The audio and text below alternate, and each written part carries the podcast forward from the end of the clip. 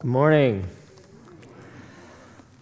All right, our scripture reading for this morning is 2 Corinthians chapter 5 verses 11 to 21. 2 Corinthians chapter 5 verses 11 to 21. If you're using the Pew Bible, you can find that on page 966. Please stand with me for the reading of the word. This is the word of the Lord.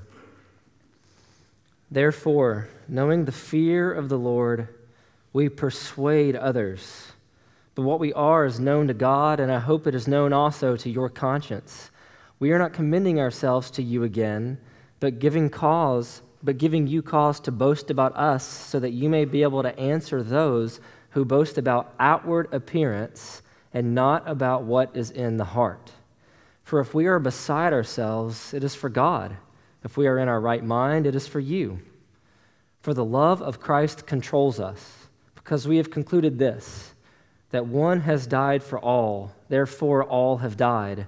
And he died for all, that those who live might no longer live for themselves, but for him who for their sake died and was raised. From now on, therefore, we regard no one according to the flesh.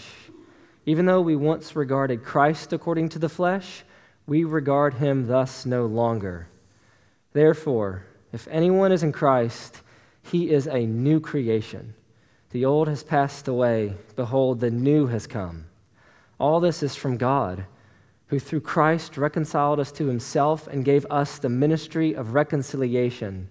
That is, in Christ, God was reconciling the world to himself, not counting their trespasses against them and entrusting to us the message of reconciliation.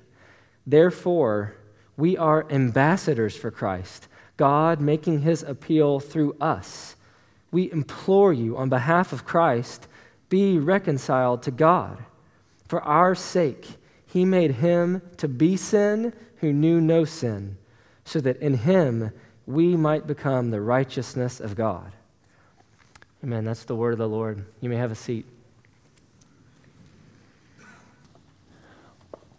Morning, Bethel. Okay, so um, is anybody happy about last Sunday night's outcome? Okay, just doing this because, you know, local happening here. Um, so the Eagles won. There may be some of you that don't know that. Um, and so if you don't care about that, you're still like observing the culture around you. So this is important to notice. Um, but especially if you're an Eagles fan or if you're someone who really doesn't like the Patriots, like me, um, you're really happy about what happened last Sunday. So here's why I'm bringing this up. Um, did any of you kind of live on that victory at all? Maybe particularly the first few days of the week, or what was it, Thursday? It was a pretty big parade. Was it Thursday?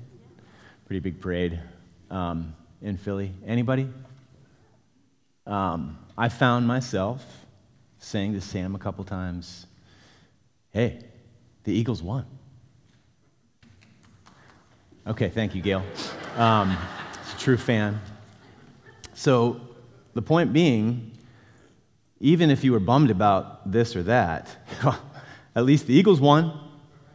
Did anybody go back and like watch the Philly Philly, you know, after Sunday night? Come on. Anybody? Okay, thank you. A few hands. Why'd you do that? You kind of want to li- relive the victory. You, you want to celebrate it again. You want to enjoy it again. It can almost have like a power to give you joy again when you relive it. So I'm bringing this up because this is just a little echo of how the gospel is supposed to operate in our lives. So whether you're a football fan or not, whether you're Eagles fan or not, whether you're an anti-Patriots person or not, there's something to learn here about the power of the victory of the gospel. So Jesus is better than Nick Foles. I love Nick Foles. That was great. And sin and Satan and hell are way worse as, as kind of a dark, ugly foe as the Patriots are, way darker, okay? But seriously, there is something to learn here. We are wired. We long for victory, and we are wired to live in the power of that victory, the grace of that victory, the celebration of that victory. So maybe there's ways that we could do some YouTube Philly Philly equivalent with the gospel this week so that it would brighten our day, so that it would motivate us through the valleys to rejoice in the Lord always. Okay? So, does that have anything to do with 2 Corinthians 5? Not really. Um, except it totally does because 2 Corinthians 5 is all about how the gospel needs to drive everything. So, certainly, it's a little illustration of that. But just don't want to miss the opportunity. Maybe you observed that. Maybe you saw that in yourself. Maybe now you have as you look back. But again, it's just a little, could be just a little prompt, a little prod to teach us how to live by the power of the gospel. Way bigger victory. It's going to last a whole lot longer, forever. So to even pursue it intentionally this week and, and beyond. All right, so turn in your Bibles to 2 Corinthians 5 if you're not still there from when Tyler read those verses. Um, so, as you're turning there, just think here with me that motives really matter. I think we all know that. Um, let's say you're running a ministry or some kind of a nonprofit for public good in the city.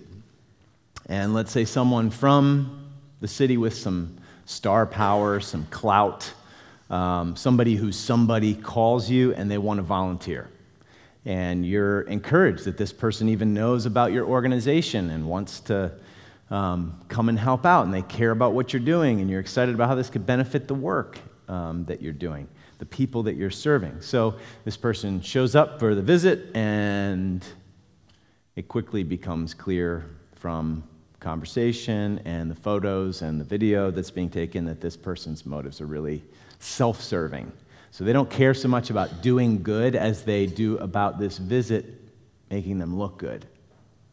Okay, so it's obvious that they think that kindness sells, so they're using the photo op as a part of their carefully curated public image. So I don't think any of us would say, well, the main thing is that they did a good thing. I think we'd say motives matter. This is worthless. If you're using it, so Motives matter. I think we all get that. My motives matter. Your motives matter. Um, our motives drive. It's what drives us to do what we do, to not do what we don't do. They govern what we say yes and no to and why we say yes and no.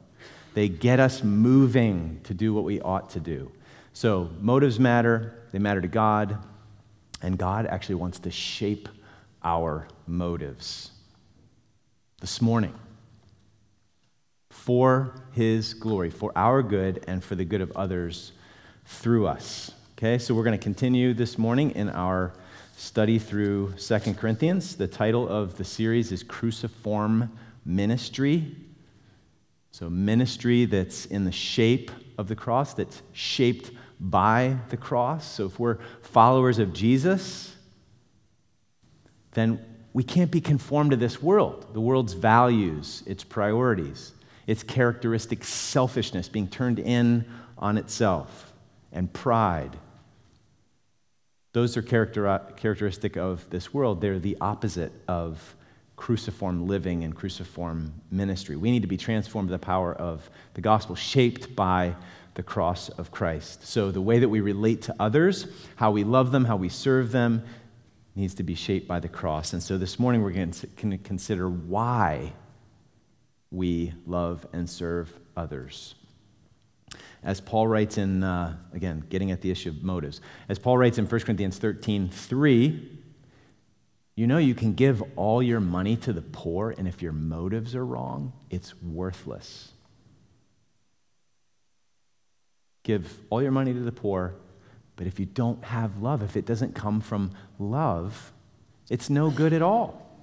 So again, motives matter. Paul is this minister of reconciliation, he's an ambassador of God, and he knows, it's a little context here, that his methods and his motives have come under fire in Corinth. Okay? He's been criticized, he's been slandered. These false teachers have come in to kind of lead the Corinthians astray, lead them away from Paul's leadership, and they've been attacking him, saying, ah, he's so weak, he suffers so much. You know, he doesn't charge anything for his speaking, his ministry. Well, you get what you pay for. Ah, he changes his mind, he's a vacillator, all these things. And so Paul's had to defend himself, defend his ministry, and even defend his motives. The point of this, though, is not self serving defense. Okay? He's not trying to, you know, preserve his pride or anything like that. He's not defensive, he's not insecure, he's not overly concerned about what people think of him, but he is seeking for those Corinthians to not wander away from Jesus because they're wandering away from him. Those false apostles will lead them astray. And so it's dangerous if they believe these lies that those guys are selling and follow them instead of follow him. So he's going to share his motives, he's going to explain his ministry. And so not only is he seeking to win them fully back, reconciliation, but also he serves as an example to them of the motives that ought to characterize them and their lives, their ministry. So, Paul's example is a way for God to help the Corinthians, but this morning, for God to help us look our motives in the mirror so we can examine ourselves. God wants to shape our lives with the right motives for life and ministry. That's what our text is all about. So let's jump in here. There's an outline in the bulletin, if that's helpful. The points will be on the slides um, here behind me as well. So, first one motivations for cruciform ministry, verses 11 to 14. Therefore, knowing the fear of the Lord, we persuade others. So, there's the first motivation right there knowing the fear of the Lord. We'll come back to that. But what we are is known to God and I hope it is known also to your conscience. Okay? He's living his life wide open before God. God knows his heart, he knows his motivations. Okay? And Paul also says, you ought to know as well, Corinthians, if you're honest with yourself, selves. We're not commending ourselves to you again, verse 12, but giving you cause to boast about us so that you may be able to answer those who boast about outward appearance and not about what is in the heart. And he's talking about those false teachers here. So look back at chapter 1, verses 12 to 14. You'll see this theme gets kicked up right off the bat. Paul doesn't boast like these false teachers do. They're just trying to impress with their resumes Paul boasts in his weakness, he boasts in the cross, he boasts in Christ, and he boasts in this. Verse 12 For our boast is this the testimony of our conscience that we behaved in the world with simplicity and godly sincerity, not by earthly wisdom, but by the grace of God. They're not tricksters, they're not charlatans or hucksters, they're not trying to pull the wool over the eyes of the Corinthians and supremely so toward you. For we are not writing to you anything other than what you read and understand, and I hope you will fully understand. Just as you did partially understand us, that on the day of our Lord Jesus you will boast of us as we will boast of you.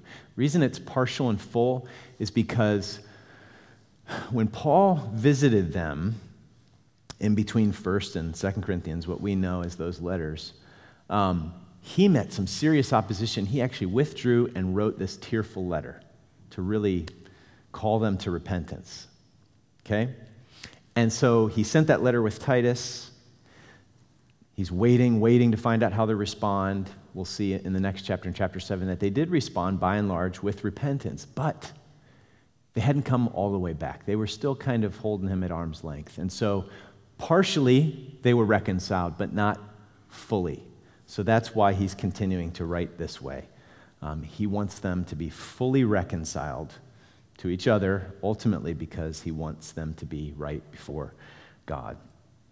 So, this is Paul's heart in the way that he um, is speaking to them. So he wants to win the confidence of the Corinthians. He doesn't want them to be ashamed of him. He also wants them to be able to answer those who criticize him. Um, so they need to be equipped with the ability to respond to those who are criticizing Paul. So just a, so maybe kind of a simple example, but just so that you can know why Paul writes like this, he says, um, We're not commending ourselves to you again, but giving you cause to boast about us so that you may be able to answer those who boast about outward appearance and not about what's in the heart. That sounds weird. Wait, why should they boast about Paul? That sounds self serving, it sounds prideful. Well, just a little example here. So imagine you live in a wealthy community. It's a pretty, it's, it's kind of a place of some pretty hip fashion, you know, characteristically. Um, you meet this guy, you're not a Christian. You meet this guy in a coffee shop. His faith is humble, yet, yet confident and sincere. His love for Jesus is infectious and thought provoking. You kind of try to dismiss what he's saying, but his words just get planted in you, kind of like seeds in your mind in your heart. And eventually you come to faith in Christ. You want your neighbors and your friends who don't know Christ to know Christ, your Savior. So you host this dinner party telling your friends that your life has been totally changed. You want them to hear from this guy um, that God used to change your life. So you invite him over, you invite them over, you know, dinner party. He shows up, He's dressed cleanly, but really simply, and, you know, he's totally out of style. Your friends kind of scoff at his appearance. A few of them are church going folks, and maybe their pastors are, you know, really quite fashionable. So the evening doesn't really go so well. And in the weeks to follow, you hear comment after comment from these friends that kind of tempts you to be ashamed of the guy who led you to faith. And then this letter comes in the mail, and the man knows what's going on, and he lovingly, kindly, clearly gives some explanation for why he dresses as he does. It's not that he doesn't have money for clothes, it's just that he wants to give as much money as possible to this particular ministry that he's really passionate about. Okay? So, as you read about this ministry, you realize how worthy a ministry this is, you start to realize this clothes thing is just really not that big of a deal. Why, why am I tempted to be ashamed of him? Your values are being shaped. And not only does it kind of deal with your shame, but it also equips you to be able to fend off the criticism of your neighbors and friends. You might even boast of your mentor's lifestyle choices and you're able to answer the challenges because he explained things in the letter. So that's kind of what Paul is getting at here. It's not boastful in a prideful sense. He doesn't want them to be ashamed of him and therefore ashamed of following Jesus. So it's a loving explanation aimed at helping the Corinthians and, and us as well. So Paul goes on, verse 13 For if we are beside ourselves, it is for God if we are in our right mind, it is for you. What is this all about? Well, you can imagine. Can you hear the criticisms? Paul's like out of his mind. He's got a screw loose, you know? Like, okay, you know what? If we're beside ourselves, if we're out of our minds, great, we are for God. We're willing to be fools for God's sake.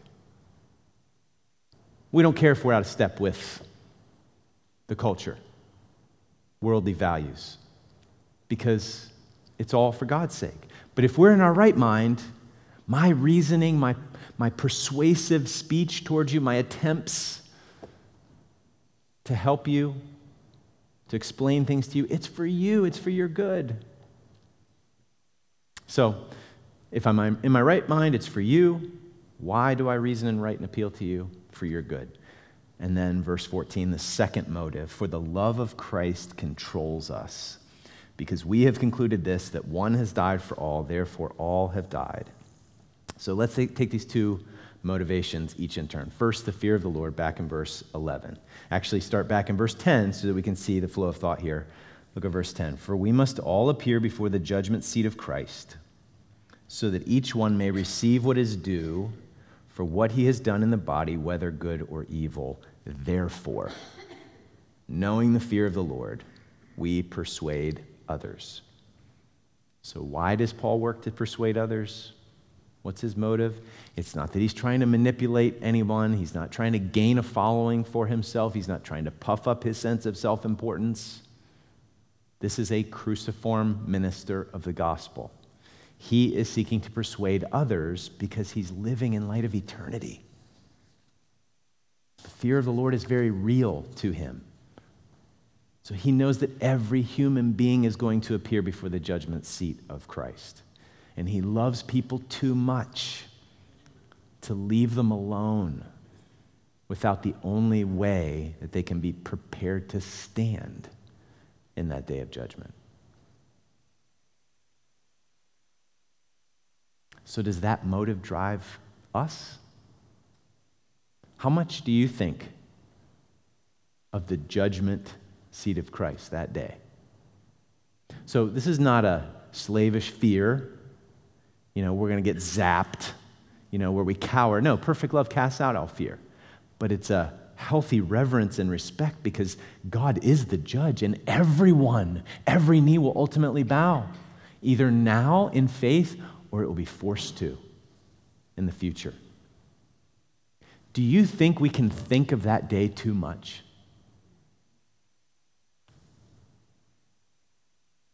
Do you think we can think of it too little? Do you think you think of it too little? As far as our motivation, how often has that crossed the, the radar screen in relation to the people around us? Maybe if we're not trying to persuade people, again, not in any sort of manipulative way, but an urgent way, perhaps we don't know the fear of the Lord like we ought to. Perhaps we're not thinking much of the judgment seat of Christ. So think about it this way what fear or fears are most real and influential in your life on a daily or a weekly basis? It's really important to have the mirror up to our motivations. But when we see what those fears might be, we need to respond. So listen to James here. This is, again, God has us here this morning, not by accident, but because he wants to do, do some work on our motivations. So listen to James 1 But be doers of the word and not hearers only, deceiving yourselves. For if anyone is a hearer of the word and not a doer, he's like a man who looks intently at his natural face in a mirror, where he looks at himself and goes away and at once forgets what he was like we don't want to see our motivations this morning if they're not what they ought to be, and then we go, oh, great, and then we leave and forget about it. But the one who looks into the perfect law, the law of liberty, and perseveres, being no hearer who forgets, but a doer who acts, he will be blessed in his doing. So let's say this week you pray for opportunities to share Christ with someone is everybody planning on doing that this week? so let's do that. But let's say an opportunity actually comes to talk to somebody about the state of their soul, to share the gospel with them. Do you ever do this like little mental filibuster thing? You know what a filibuster is? I mean, like this thing that goes on and on and on until finally the time is passed, and then we don't have to worry about it anymore. So here's the opportunity, and I'm doing this mental dialogue like, oh, well, this and that. And then, and then finally it's passed. Whew, okay, glad I didn't have to do that. What if in that moment you actually just said, okay, stop. I'm going to meditate on the day of judgment and see if that might give me some motivation to get over the hump and talk to this person? Like, what if we just did that?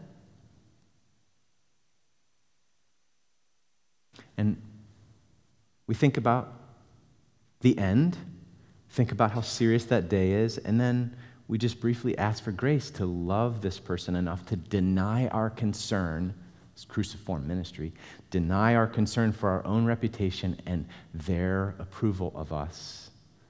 That would be cruciform ministry, shaped by God honoring motivation, the fear of the Lord.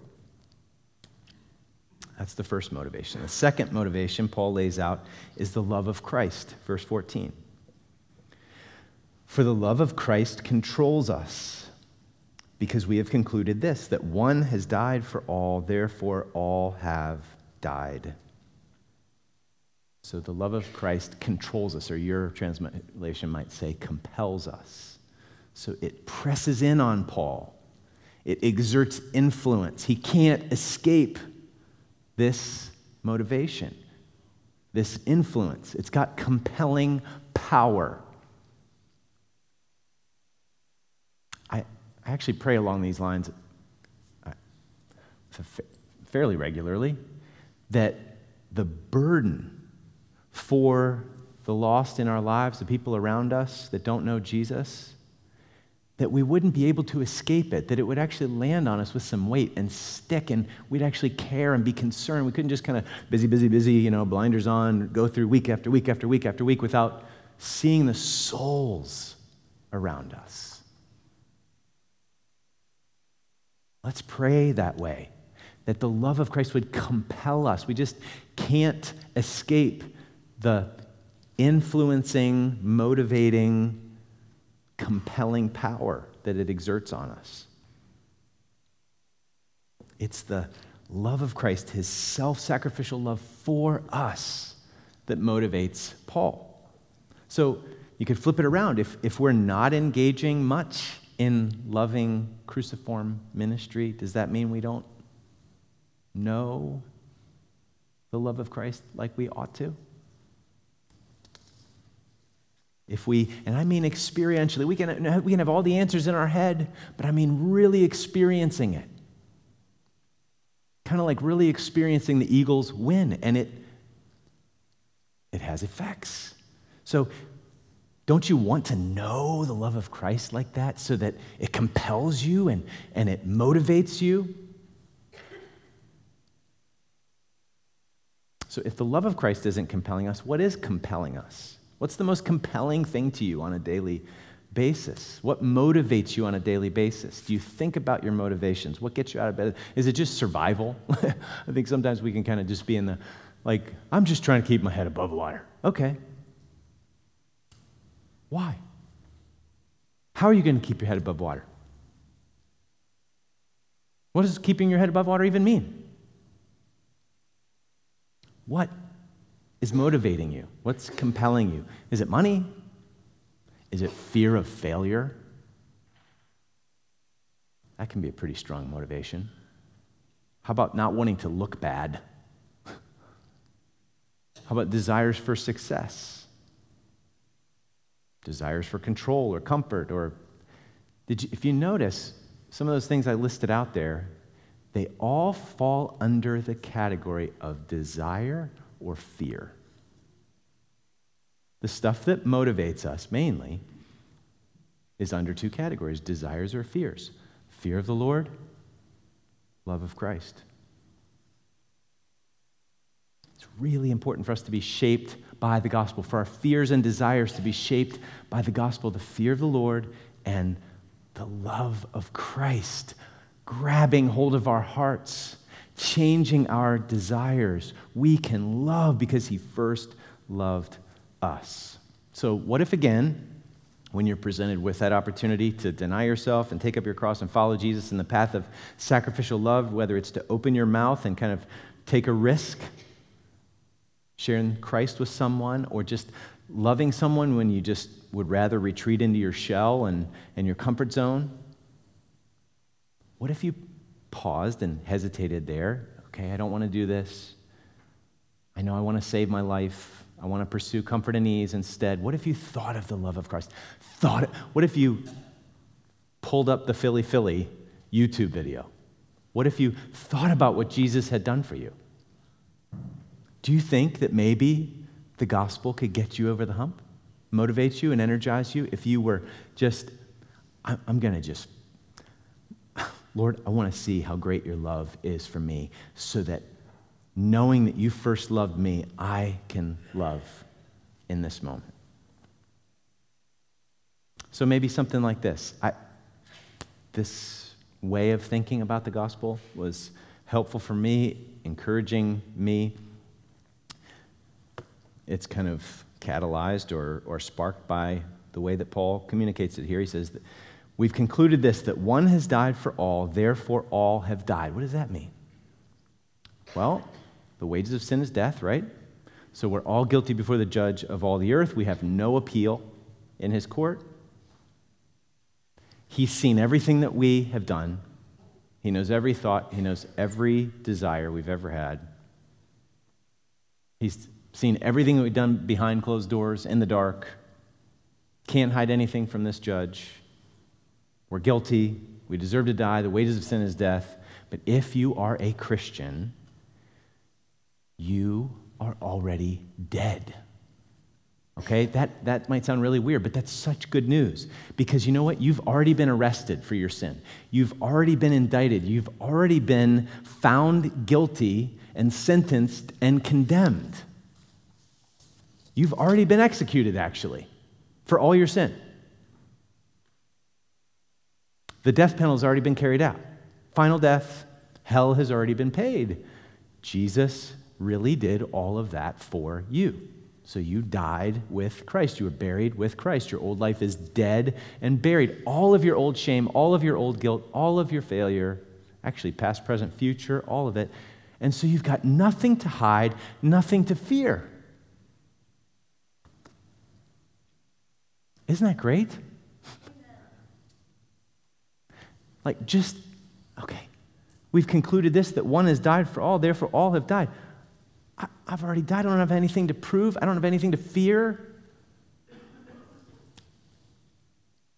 He died so that I could live, not for myself. I don't have to prove anything anymore. I don't have to construct anything anymore. I don't have to, like, be okay because of my performance anymore. I am totally free. I know who I am.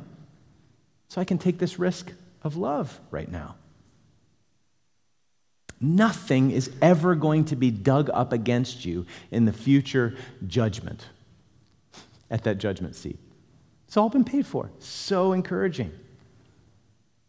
So you start to meditate on the love of God in Christ for you, how He died, that we would die to our selfishness, that we would love as He loved, we love because He first loved us and all of a sudden you've got power to kind of get bumped over the hump and out of your comfort zone to love someone. He died so that we would not live for ourselves, so that we would live for Him, so that we would live for Him who died for us, which is where he goes in verse 15, the purpose of the cross. And He died for all that those who live new spiritual life, we're alive together with Christ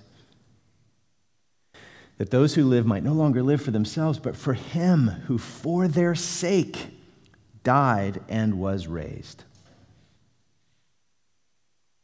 This is the purpose of the cross. I mean, there's lots of purposes for the cross, but this is one of them right here that those who live might no longer live for themselves. Frees us from selfishness. We don't have to save our lives because we have eternal life. We don't have to live for our own comfort because we have eternal comfort in Christ.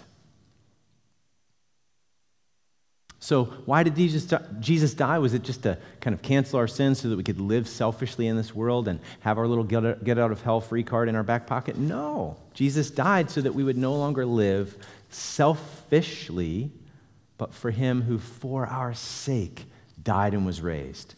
So, cruciform ministry is the reflex love of the way that God has loved us in Christ. We love because he first loved us. So when his love controls us, then we are empowered to lay our lives down in love. We no longer live for ourselves, but for him who loved us and gave himself up for us. So it's the purpose of the cross. This is not a small thing, it's not kind of a sidebar thing. So if this is why Jesus died for us, then this is how we are enabled to follow him.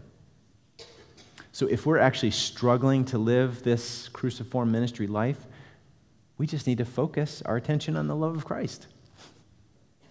And then we get the power, the grace, the strength to follow in his footsteps. We may also need to examine our perspective. Are we viewing this life with new eyes, the new eyes that Jesus died to give us? Look, thirdly, at the cruciform criteria in verses 16 and 17. So Paul writes, From now on, therefore, we regard no one according to the flesh. What kinds of things sometimes get in the way of us loving someone? It's a worldly obstacle. It's based on the wrong criteria. Outward appearance, remember back in verse 12? So Paul says, we, we regard no one according to the flesh. Even though we once regarded Christ according to the flesh, we regard him thus no longer. Therefore, if anyone is in Christ, he's a new creation. The old has passed away. Behold, the new has come. So, so Paul used to judge Jesus according to the flesh. He thought he was a weak, cursed, messianic pretender. He judged Jesus with superficial criteria. And all of that changed on the Damascus Road, right? When God confronted him, when Christ confronted him on the Damascus Road. And the way that he writes about it in Philippians 3, it used to be that his resume was his gain and Christ was loss, like worthless and a waste of time, a fake, a pretender. And then his eyes got opened, the perspective changed, and it flipped. His resume, confidence in the flesh, it was loss. It was like dung. And Christ was gain, surpassing value of knowing Christ. So, the work of Christ changes everything. When we are a new creation, it changes how we view everything and everyone. We get new eyes, new evaluative criteria. So, back then, Jews and Gentiles, the Jews in, the Gentiles out. Jews and Samaritans in, out. And that inhibited loving ministry, right? That's why Jesus had to tell the parable of the Samaritan, Good Samaritan, kind of blow that up, tear down those walls. So for us, do you sometimes view someone as below you or not worth your time? and you don't minister to them in love because of it? I think we can easily, you know, have superiority, inferiority things going on, a superiority complex, and we don't reach out to someone in love on the basis of those superficial criteria. But in Christ, we're new creation. The old has passed, the, the new has come. We don't regard anyone according to the flesh. That means the playing field's level. The, the field is level at the foot of the cross. We're just servants. And so there's no one who's unworthy of our time and our attention and our love because we're not evaluating by worldly criteria anymore. We're evaluating by new creation criteria. So it breeds this humility in us. We're not better than anybody else. All have sinned. All will appear before the judgment seat of Christ. Christ died for all. The love of Christ for all kinds of people motivates us. So, in that way, nothing worldly gets in the way of us carrying out the essence of cruciform ministry, which is the next point. The essence of cruciform ministry, reconciliation. Okay, look at verse 18. This is our last point here. So, all this is from God. all this new creation grace, all this newness that comes, it's a gift of grace. It's from God, who through Christ reconciled us to himself. And we read some great parallel passages during the we were, during singing the songs, Romans 10, for instance, uh, Mark and the others read these passages. So, all this is from God who, through Christ, reconciled us to himself and gave us the ministry of reconciliation. That is, in Christ, God was reconciling the world to himself, not counting their trespasses against them, and entrusting to us the message of reconciliation. Therefore, we are ambassadors for Christ, God making his appeal through us. We implore you on behalf of Christ be reconciled to God. And then this beautiful, dense, rich summary of the gospel in verse 21. For our sake, for you and me, God made him, Christ, to be sin. He made him who knew no sin to be sin, so that in him, in Christ, we, you and me, might become the righteousness of God. That is a really deep well. It's really rich. We could spend the rest of our lives studying this one, and we should. Why do we need to be reconciled? It's because we're alienated, we're at odds with the God of the universe. If you want to use familial terms, we're not on speaking terms with our Heavenly Father by nature. If you want to talk about political terms, we're guilty of high treason. You know what high treason is? It's betrayal of one's country and conspiracy against one's sovereign or government. So, U.S. constitutional republic, high treason is against the United States, but at many times and in many places, high treason was committed against the king. For your oath of allegiance as a citizen was to the king, the supreme governor of the land. So, you know what sin is here? This is where the more we see what we've been saved from, how dark we were, what trouble we were in, the sweeter the gospel is going to be to us. And the sweeter the gospel is to us, the more we're going to be compelled to be motivated by it and to share it and be ambassadors of it. So that's why we're walking through this again. So, listen, we sided with the conspiracy, all of us, to overthrow the sovereign king of the universe. We are revolutionaries against the crown, guilty of cosmic mutiny, enemies of the state, like the kingdom of heaven state. So we deserve to be tried, convicted, sentenced to death. We were alienated for God, from God under the curse. Theologians talk about this as the great exchange. So that was our situation. What do we bring to the table? If we're going to be reconciled, all we bring is guilt and shame and treason and on and on. And that's what Jesus became on the cross in our place. I mean, just think for a second about how much you contributed. It's so easy for us to just kind of like have amnesia about the past. I mean, if you just sinned once a day, 365 days, 75 years, like 26,000 sins, I mean, we're just so sinful. We, we can so easily make light of sin, and yet our debt is huge.